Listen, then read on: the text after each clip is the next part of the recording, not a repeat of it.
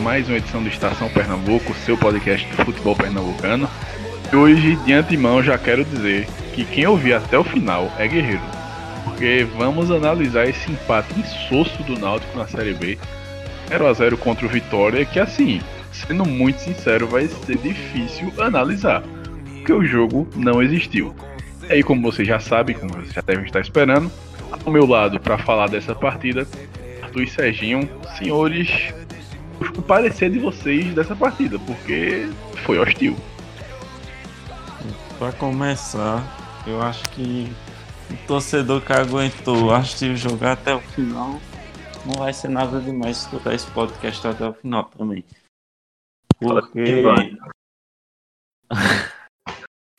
Porque a partida realmente, do início ao fim, começou até um, um, jogo que parecia que ia ser interessante, com a trocação de, assim, de, de momentos na partida, Náutico e Vitória muito em cima um do outro. Aí depois de um, uns 20 minutos por ali, começou os erros técnicos de ambas as equipes.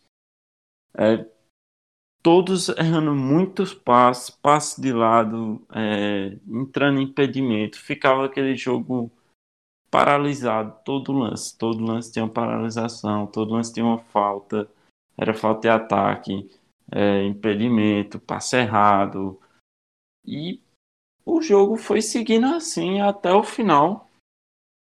E quando chegou no final do.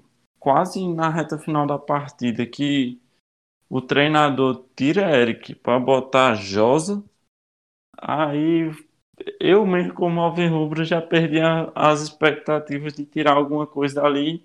Total, não especificamente pela entrada de Josa, o jogador. Mas você num jogo desse tira um ponto, entra um volante, recua o time. E aí ficou nisso o jogo, foi muitos erros erros de passes, erros técnicos, chutes, erros de decisões, muitas decisões tomadas erradas.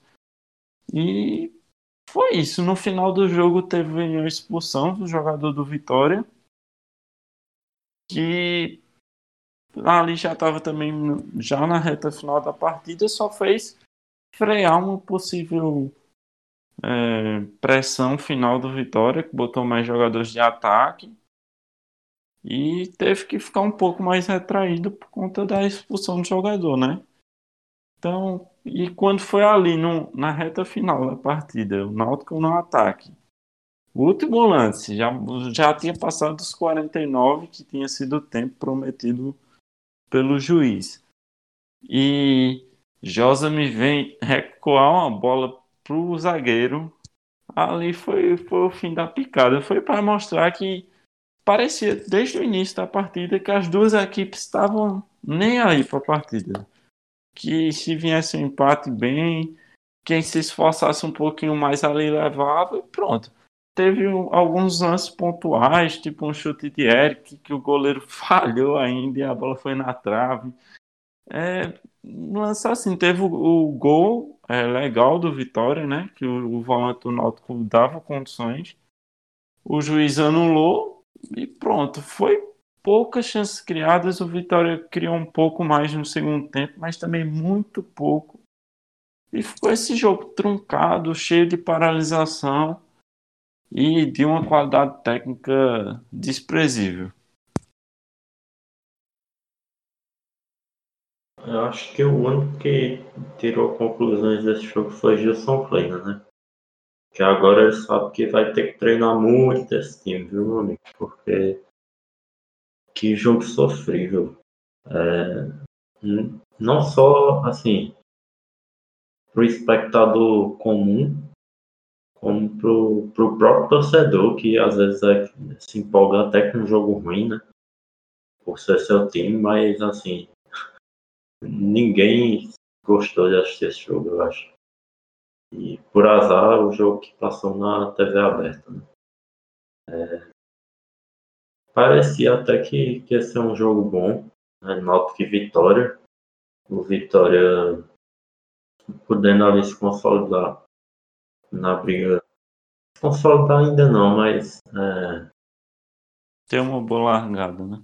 É, é. Ter mais segurança na, na briga ali pelo G4 nesse, nesse início de Série B. E o Náutico precisando pontuar depois de vários empates, depois da demissão do Alpozo. É, mas eh, durante o jogo isso não se refletiu de forma alguma. Os times pareciam, na maior parte do jogo, que tinham entrado pelo empate mesmo. É, no finalzinho ali do jogo, acho que só no começo e no final do jogo que aconteceu alguma coisa. Porque no finalzinho entrou Brian e Eric. Que Brian, Thiago. Oh, Brian Thiago, isso e que tentaram ali botar um fogo no jogo, mas nem isso, meu amigo. É, nos até nos escanteios a bola não chegava no, no atacante, não chegava em ninguém, e era aquela tentativa de contra-ataque, erro de passe dos dois lados. É, a sorte de, de Eben Robert Lopes foi captar esse jogo, porque ele não precisou correr nada, ele só teve falta, passo para fora e, e impedimento. O homem tá acima do peso, viu? Meu amigo. é, meu amigo. É o Walter dos juízes. Quando, a câmera focou nele, eu fiquei, meu velho, quem era tu? Mas eu acho que é isso, né? Nem que eu acho, é isso. A partida de fato foi essa falta de ímpeto das duas equipes. É, até tinha pego um blocozinho de nota para ir anotando os destaques da partida, para quando chegasse aqui e começasse a falar. Aí, eu uma coisa, o Náutico começou bem, parou aí. Depois não tem mais nada. Porque o jogo parou completamente. Assim, se dá para extrair alguma coisa, sendo muito assim, espremendo muito esse jogo, é que o Náutico arriscou mais de longa distância. Acho que aí entra aquela velha de criação e poderia ter criado mais, não conseguiu furar a defesa do Vitória. Arriscou um pouquinho mais de longe. Algo que o Lucas tinha falado em algumas edições, que a, que a defesa do Náutico ela permite que os adversários às vezes chutem de dentro da área. Teve um lance no segundo tempo que o jogador do Vitória chutou todo torto, muito pouco a bola não entra. Mas fora isso, foram lapsos na partida que assim, lapsos de, de futebol, porque de resto não teve jogo. Sim, inclusive até o próprio Jean Carlos, né, que vinha sendo a liderança técnica do time, fez uma partida muito mal. É, por muitas vezes até em impulsionamento em campo, aquilo que eu já vim citando em outros podcasts.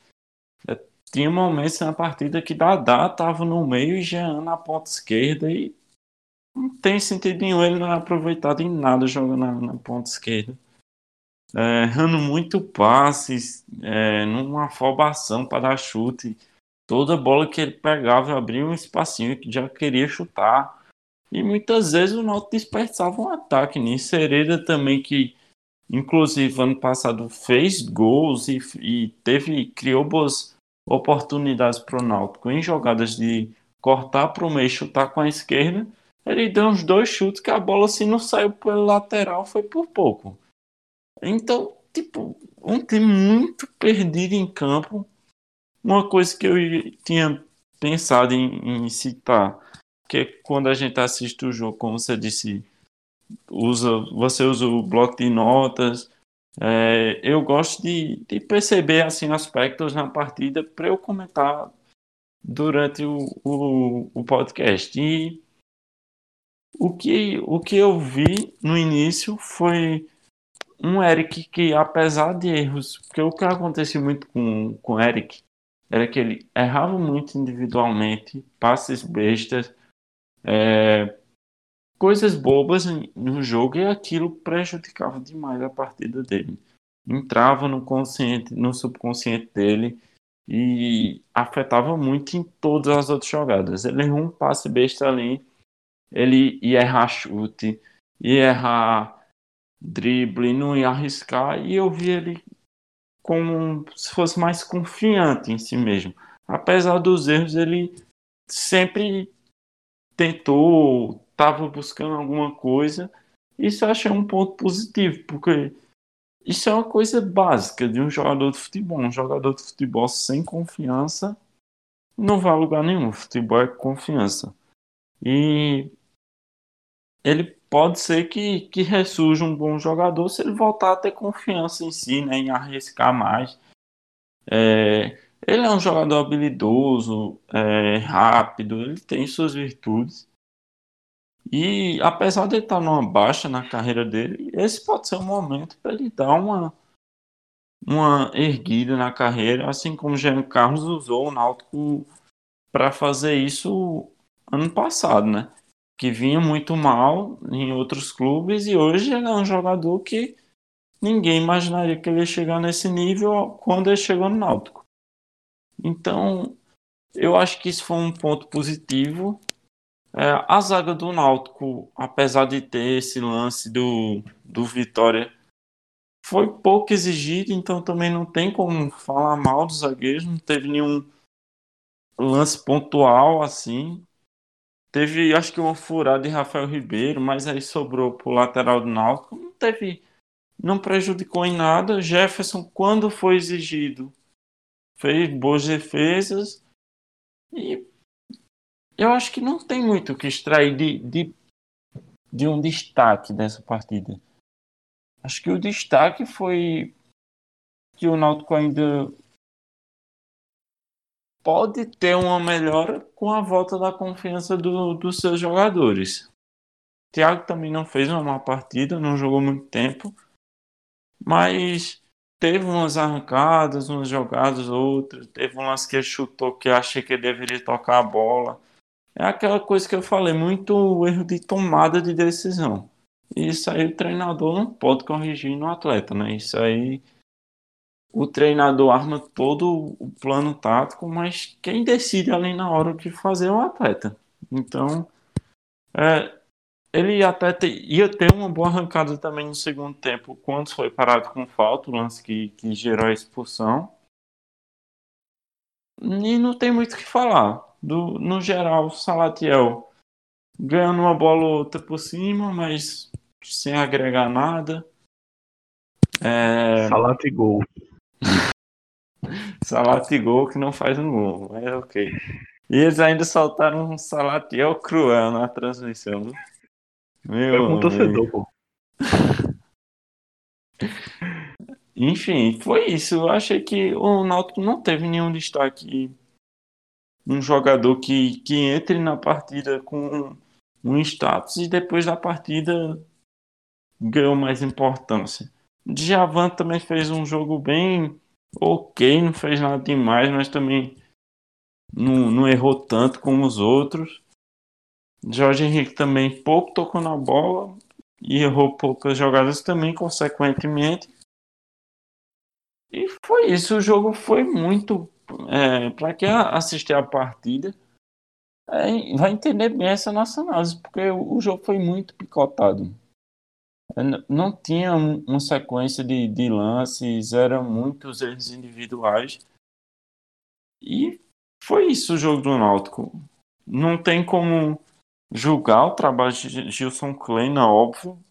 O treinador só teve um treino com o elenco e quando vai ver isso ele nem tentou passar nada, porque é um treino, não tem por que você mudar esquema tático passar uma coisa diferente pro time. Isso às vezes só vai piorar. É tanto que ele tentou manter o, o mesmo esquema, só com, com a ausência de Haldner, porque ele estava suspenso por cartões, e a entrada de Javan, que teoricamente seria uma substituição que, que não mudaria nada, né? No Náutico, um volante por outro. É, então foi isso. Eu acho que é muito cedo para você dizer que e isso aí não é o futebol de Wilson Kleina. É, eu creio que esse não vai ser o futebol que ele, que ele quis implementar no Náutico. Então tem que dar, dar tempo para ele ter trabalho. Era essencial o Náutico ter somado três pontos e tinha muita chance de fazer isso como o jogo foi se desenvolvendo. A equipe do Vitória muito limitada. Então fica aquela sensação que se o Náutico tivesse num dia bom, com jogadores inspirados, teria saído do, de Salvador com três pontos fáceis. Eu ia dizer que o destaque foi quando acabou o jogo, mas nem Até a forma como o jogo acabou foi ruim. Josa tocou para trás, o zagueiro faltando um minuto para o jogo acabar. Um minuto não. Um minuto o quê? Já tinha passado, acho, ali do Faltando alguns segundos, ele toca para trás e o juiz acaba. Mas ah, eu acho que esse jogo é um pouco reflexo do que Dudu Capixaba aprendeu no outro, né? Porque ele evitou substituições de toda forma possível. E é, eu acho Diferente desse jogo, no jogo passado, o Náutico vinha mostrando um bom futebol, né? sim, E sim, quando teve as substituições, foi uma queda drástica no, no ritmo do time e, postura, mudou totalmente. Eu achei até que quem entrou, entrou bem, com exceção de José. Eu achei que Brian entrou bem, Thiago mais ou menos, mas estava arriscando pelo menos. Agora Josa foi nulo na partida. Agora é assim, o Náutico, o próprio Capixaba percebeu que o banco do Náutico atualmente não dá, não dá. É, vai voltar aí alguns jogadores no mês que vem, né? É, a gente É, espera Ronaldo Alves já está em transição, Álvaro que sim, também. também. Pai mas, deve sim. voltar logo também. A gente espera que é, possa dar uma melhorada aí nesse banco, né? É, o Agora Ronaldo o- vai, Hum? voltar um zagueiro e aí vai, vai ter um zagueiro de maior qualidade no banco também. Mas enfim, acho que a preocupação mesmo é, é volância. né? Agora um ponto que eu queria tocar, que até Cabral Neto citou na partida. Eu não entendi porque ele não colocou o Matheus Andrade, Matheus Trindade, que diga, no lugar de, de Josa, porque é um volante que tem mais saída de jogo, foi um Sim. jogador que foi contratado recentemente. Se foi contratação só pelo treinador, então vai ficar um jogador encostado ali. Porque se num jogo desse o cara vai tirar um atacante para botar um volante, pelo menos botasse um volante que tivesse uma saída de bola, né? Josa a gente já sabe que ofensivamente o que ele entrega é nulo ou até negativo, né? Agora, assim, a gente falando agora, eu lembrei que vi muita gente comentando que com a chegada de Gilson Klein não podia acontecer o que aconteceu ano passado com a saída de Mascoiano, que é, muitos jogadores começaram a ganhar muito mais espaço. Sinceramente, eu não acho que, que vai acontecer tanto não, porque a gente está vendo que a discrepância do time titular, o banco no elenco desse ano é, é incomparável. No passado, nós tínhamos um elenco, super qualificado para a Série C, né? Esse ano, assim, apesar do titular do Náutico ser bom, é, o banco, assim, deixa muito a desejar. É, mas às vezes, Peço outro, né, que às vezes o treinador muda até um, um esquema tático e um jogador que, que não servia em outro pode passar a servir. Eu acho que só É, com o tempo mesmo para a gente ver.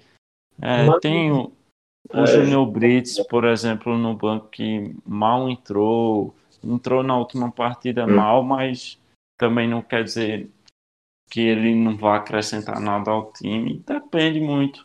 Acho Sim. que é, tem jogadores assim que, se ele entrar num esquema tático que, que seja favorecido o estilo de jogo dele, pode ser positivo, pode ter uma melhora. É, o próprio o exemplo mais claro disso no ano passado foi Matheus Cavalho, né? Que estava encostado e por muitos achavam que ele não era um jogador que tivesse qualidade suficiente para jogar no Náutico. E Dalpozo recriou ele no clube, né? Fez ele jogar num papel que ele ficou muito mais livre para armação de jogadas, para aparecer ofensivamente. Então eu acho que vai, vai ter muito disso. Eu, eu espero mesmo que, é, inclusive, para o torcedor Alvin Rubio já deve conhecer também o Timbucast, que é um, um podcast muito conhecido de é, alvirrubros, sempre analisam jogos tal. E um, um dos, dos comentaristas, ele sempre cita muito é, a ausência de Carpina no elenco, é, que é a principal joia do, do, do time do Náutico. É, até quando Diógenes foi dar uma entrevista a, a ESPN com a venda de, de Thiago, ele citou isso. Ele disse que para ficarem de atentos a Juninho Carpina, que era o próximo, a próxima revelação da base do Náutico. Então, eu como torcedor, e ele passou essa imagem para um público geral também, que o jogador teria mais aproveitamento nessa, nessa temporada, teria mais tempo de jogo. E ele só entrou uma partida contra o Afogados, que foi quando o Náutico tinha um, um jogo dois dias depois, se eu não me engano, na Copa do Brasil era um dia depois. E fez um gol, jogou bem, foi o melhor em campo. E aí ficou aquela expectativa é, contida, né? Porque é um jogador que tem talento. Você vê as peças do, do, do banco do Náutico e muitos ali não, não vai agregar nada em qualquer função que ele entrar. É um Vagninho da vida.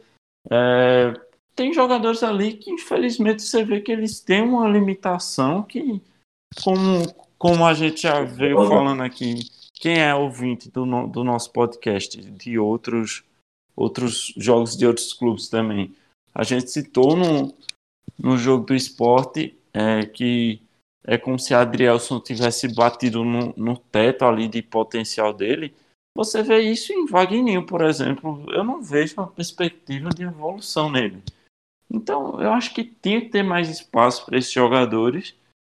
E aí até pode ser que esse Matheus Trindade seja um jogador que venha acrescentar muito no, no elenco do Náutico. O próprio Diavan, que foi pouco utilizado com o Dalpozo, pode passar a ter mais sequência.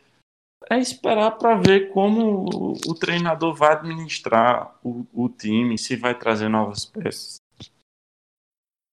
Agora, pelo que eu puder apurar de, de Gilson Klein, eu acho que não vai ter grandes mudanças táticas, não. Assim, na formação.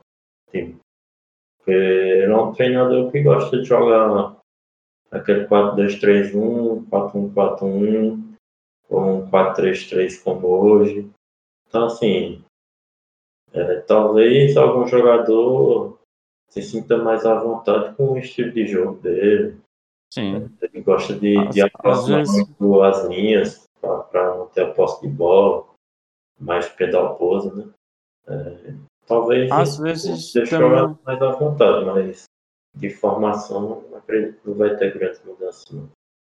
Às vezes o treinador também tem isso, tem uma característica no jogo. Você viu muito, por exemplo, eu notei na transmissão, Dudu Capixaba é, pedindo muito para Eric puxar para o meio. Até teve um momento que, que o, os narradores, o narrador e o comentarista tocaram nesse assunto, que ele estava pedindo muito para Eric puxar para o meio e dar liber, mais liberdade para a Hereda apoiar pela direita. Então, às vezes, um detalhe desse muda o panorama total do, de um estilo de jogo, né? É justamente o que a gente cobrava de, de Gilmar da, Dalpozo, de ter uma, uma variação tática, do time ter uma jogada, ter um posicionamento. Perfeito. E assim, se dá para ver algo positivo na partida de hoje, é que Gilson Kleina viu todos esses defeitos. Gilson Kleina percebeu de fora do campo a mudança de jogadores do time titular para o time reserva faz a equipe cair de rendimento. já é algo que é debatido há muito tempo, então ele já chega sabendo disso. Então essa atuação em Sousa do Náutico, Sousa para o torcedor e que pode ser um pouco desanimadora, ao mesmo tempo, o treinador que está chegando e que assistiu o jogo lá, viu de fora como o time está funcionando, talvez tenha sido interessante, porque Kleina viu erros, viu coisas para serem corrigidas e que a partir de agora é o time de Kleina. Que de hoje em diante ele vai começar a dar a cara dele ao time, como o Arthur disse, não vamos ver grandes mudanças táticas, ele não vai mexer muito na estrutura tática que Dalpozo deixou. Então acho isso um ponto positivo, porque você não chacoalha tanto o time. Então estou bem curioso para ver como o Kleina chega, porque ele já está ciente de todos esses defeitos e falhas que o Náutico tem, mas ele tem um time titular em mãos bem interessante. Outra coisa assim que que eu poderia citar de, de positivo na partida é uma certa surpresa no, com Rafael Ribeiro, porque era um jogador que eu particularmente tinha um, uma perspectiva muito baixa dele na temporada e até de, da, da, da vida dele futebolística no Náutico. Mas ele já vem fazendo uns três jogos, não está comprometendo, está conseguindo ter uma saída de jogo. É, e dentro das opções que tem, pode ser que ele ganhe um espaço maior no, no time. Tem jogos até, inclusive, que ele, que ele sai no, do jogo melhor do que Camutanga, que é um, um jogador que a torcida espera um papel de, de jogador titular né, na, na, na, no elenco do Náutico. E pode ser um ponto positivo, assim, um surgimento de um jogador que é, é como se fosse uma contratação dentro do elenco, né? Aquele jogador que você não tem uma perspectiva, mas durante a temporada ele vai se desenvolvendo. Mas Exatamente. isso passa muito pela volta de Camutanga também. Sim, sim. A defesa fica mais segura e ela acaba no tempo correndo risco. Perfeito. É, vamos agora esperar. Acho que Kleina ele tem algumas contratações pontuais a fazer para qualificar um pouco mais esse elenco. Ele não precisa contratar gente para chegar para ser titular. Há jogadores que compõem um elenco que na hora que o Náutico precise mexer, por exemplo, a equipe não caia tanto de rendimento.